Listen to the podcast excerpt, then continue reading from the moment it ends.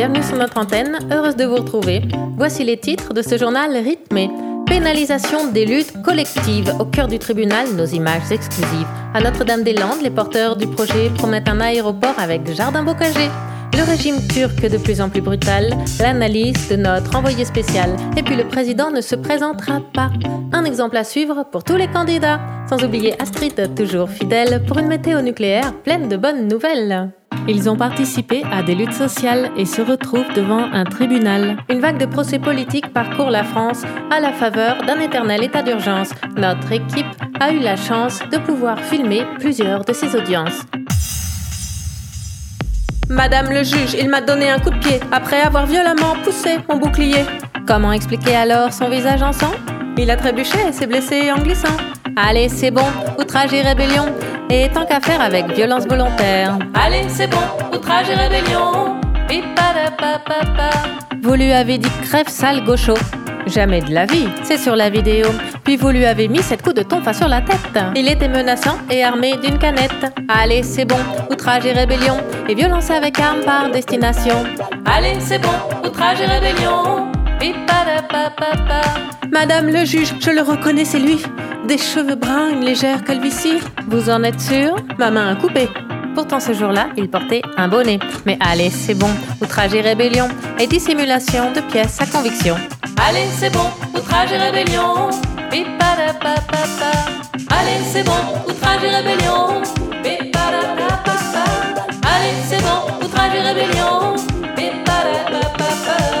Madame le juge, il a volé mon toki. Il l'a trouvé par terre, si j'ai bien compris.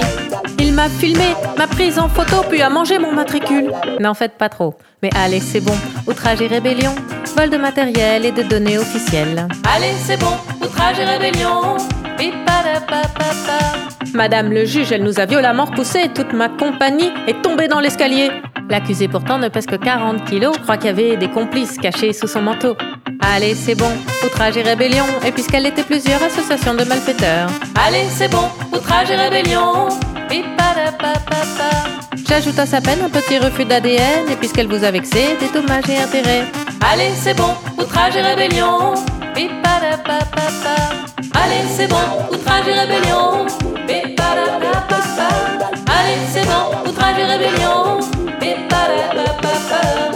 Tout État serait de droit. Nous savons bien que ce n'est pas le cas, et de plus en plus d'ailleurs pointe ici ou là la tentation de ce que les juristes appellent l'état de police.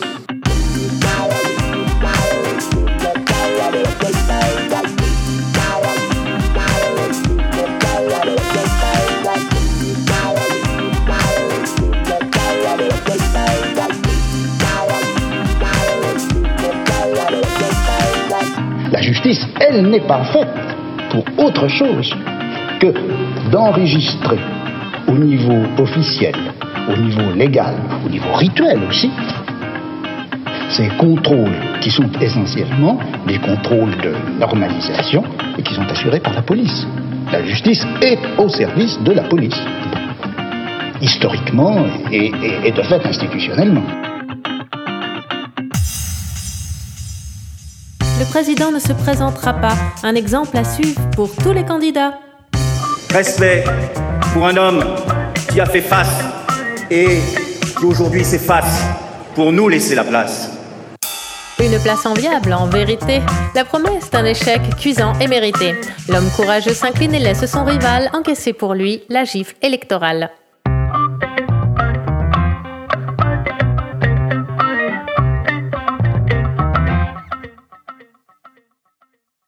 Fonctionnaires limogés, journalistes traqués, écrivains emprisonnés, kurdes persécutés, la Turquie est en train de sombrer, ce qui ne l'empêche pas de rester notre allié.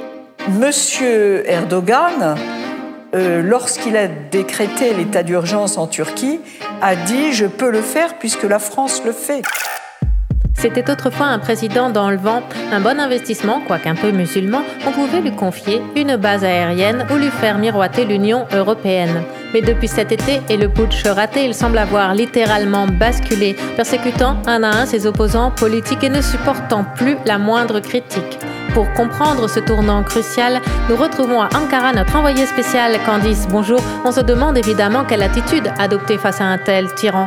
En ce qui me concerne, je tiens à le remercier. Après tout, il accueille des millions de réfugiés, à moins que vous ne préfériez trouver sous vos sapins dans du papier cadeau des hordes de Syriens.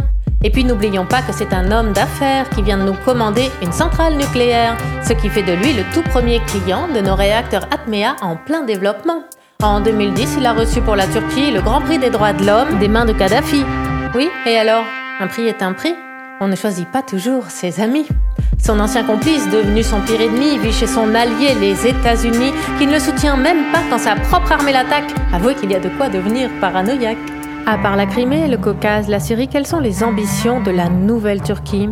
Le grand homme rêve, ne vous en déplaise, d'un présidentialisme à la française. Pour l'obtenir, il change la constitution, qualifie de terroriste toute contradiction, proclame l'état d'urgence pour mieux réprimer, bref, je ne vois pas bien ce qu'on peut lui reprocher. Les arrestations de députés d'opposition, le nombre de journalistes en détention. Pour ma part, je n'ai subi aucun sévice. Merci de vos lumières, Candice. Difficile de condamner un régime autoritaire tout en lui vendant des satellites militaires. Le dernier en date a quitté l'atmosphère pas plus tard que la semaine dernière.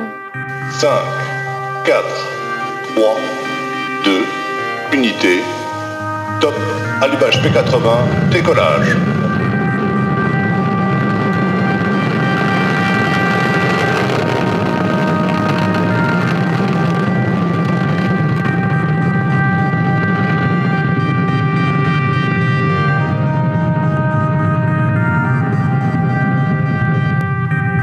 Gokturk 1 is on its way.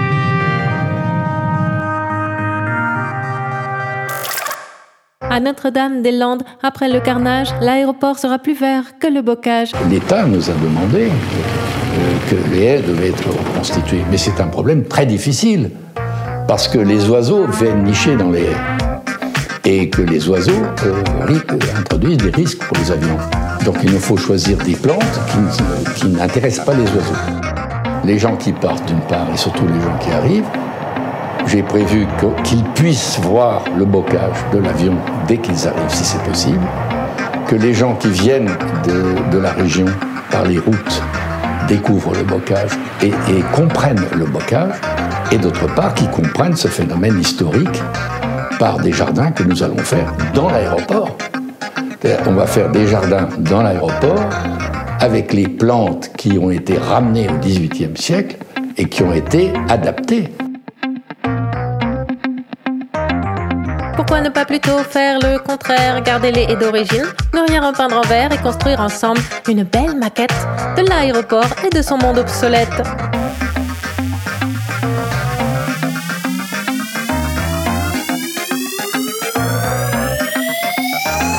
On pourrait ainsi planter des jardins historiques qui retraceraient la lutte et ses enjeux politiques avec des statues en béton armé pour immortaliser les porteurs du projet.